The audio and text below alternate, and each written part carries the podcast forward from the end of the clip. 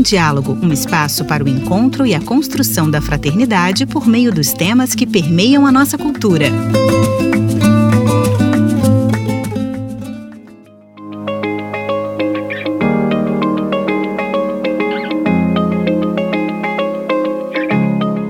Bem-vindos! Estamos de volta com mais um episódio do América em Diálogo. No continente latino-americano convivem culturas originárias imigrantes de diferentes partes do mundo, conformando uma região marcada pela diversidade e por uma experiência que sempre enfrenta o desafio de possibilitar mais pontos de encontro entre as pessoas e suas culturas. Para aprofundar esse assunto, conversamos com Damian Canton, doutor em Ciências Sociais e Políticas, com pós-doutorado em Interculturalidade e diretor do projeto de pesquisa Pluralismo, Democracia e Cidadania na Argentina.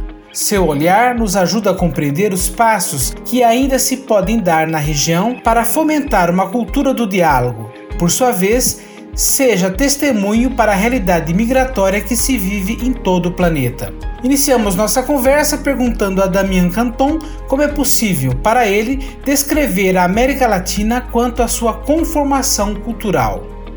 Em relação a esse aspecto, é difícil englobar sob uma só identidade toda a diversidade e pluralismo. Porém, há padrões comuns, toda uma realidade dos povos originários que não existem na Europa, por exemplo. Isto é um panorama que corresponde a uma conformação de um Estado, de alguma maneira implantado um padrão comum a toda a região, em que os povos originários parecem uma espécie de dívida pendente no contrato social. Também a população afro, que é muito importante, está invisibilizada na Argentina.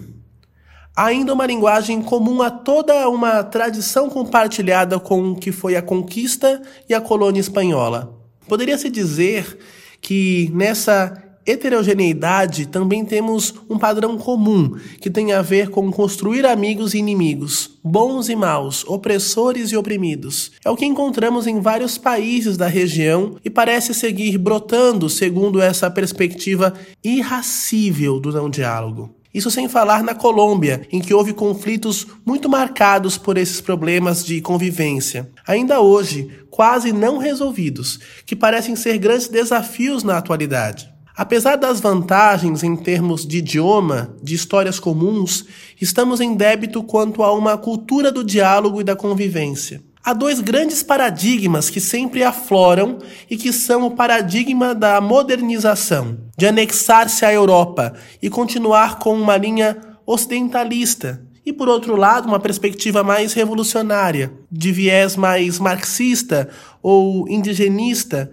em que se defende toda uma ruptura com esses paradigmas modernizadores. Então parece que temos uma cultura quase cíclica pela qual seguimos optando entre um e outro paradigma. A cada período mudamos de lado nessas perspectivas sobre o que é o melhor para todos. Seguimos nessa discussão. A população mundial vive em contínua migração. Há pessoas que são forçadas a migrar para outros países por conta de conflitos armados. Diante desse contexto, qual é a mensagem que a América Latina pode oferecer aos demais continentes?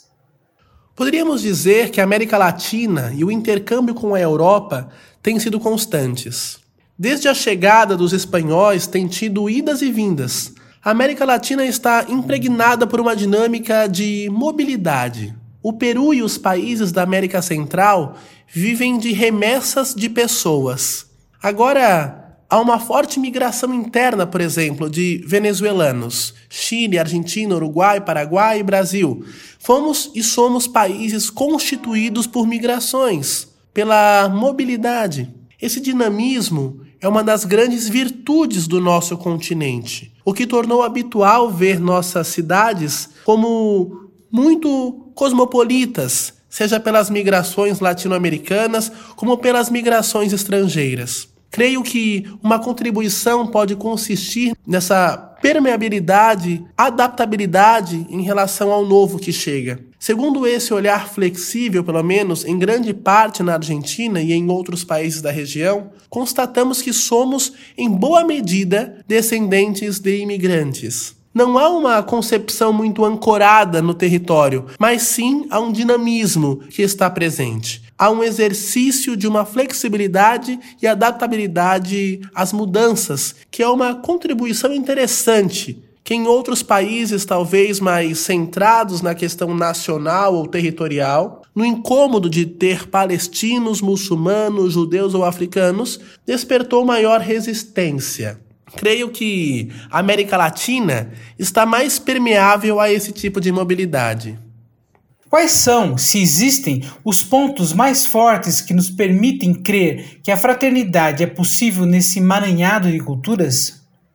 Em função do que temos pesquisado e que podemos sentir, temos uma espécie de construção de categorias como nós, vocês e eles. Para além dos distanciamentos sociais, expressão que esteve de modo durante a pandemia, nos unimos com quem é próximo, com quem nos sentimos cômodos e até podemos fazer alianças em razão de ações em função daquilo que nos interessa ou devido ao sentido de pertencimento, porque há uma vizinhança e tendemos a construir um eles com muitos elos. O eles pode ser tanto negativo como positivo, porém, em geral, o eles são aqueles com quem não me vinculo, que reduzo a uma espécie de símbolo.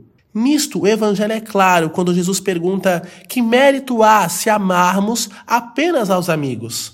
Aqui temos uma chave interessante, que é como nos vinculamos com o eles, como nos vinculamos com aqueles com quem não temos diálogo, com aqueles a quem identificamos por um estereótipo, por uma visão reduzida. E aí sim há um mérito. Creio que as pontes se constroem com aqueles que não conhecemos, com aqueles que nos custam. Ao abrir-se a incerteza, pode acontecer que o outro reaja bem ou mal. Porém, se alguém se vincula só com quem o trata bem, como montar acampamento onde se sente cômodo? E aqui faço uso de uma metáfora bíblica. Que mérito tem? Creio que a fraternidade passa por, não digo o amor ao inimigo, porque essa é uma categoria ética muito alta, mas pela tolerância, pela abertura, pela escuta. Creio que essas são chaves fundamentais para boas relações e sobre como podemos ser uma espécie de fermento na massa. Assim seguimos construindo essas relações no cotidiano, para além da nossa dificuldade de falar com aqueles que não conhecemos, mediante novas maneiras de convivência, pela compreensão sobre quem é o outro. O outro é outro e tem os seus próprios argumentos. Isso implica um exercício recíproco, porque o outro também tem que estar aberto a me escutar. E sobre isso, Habermas e aqueles que falam de ética da comunicação dizem que há de se ter uma disposição à comunicação. Se o outro não tem nenhuma disposição, não há muito em que avançar. Porém, da nossa parte, creio que é interessante que, com aqueles povos e culturas com as quais não me identifico, que não os conheço, mas que posso conhecer, ir além dos meios de comunicação e buscar relações pessoais que permitam essa recíproca. Creio que a fraternidade, de alguma forma, passa por esse dar até doer, isto é, sair da comodidade e criar novas categorias.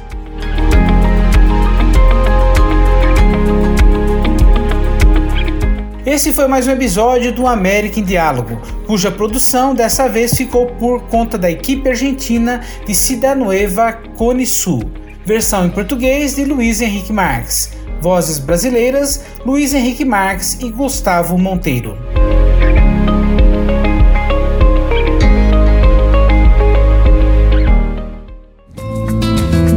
América em Diálogo é uma produção da Cidade Nova Latino-Americana e Caribenha muito obrigado e até a próxima!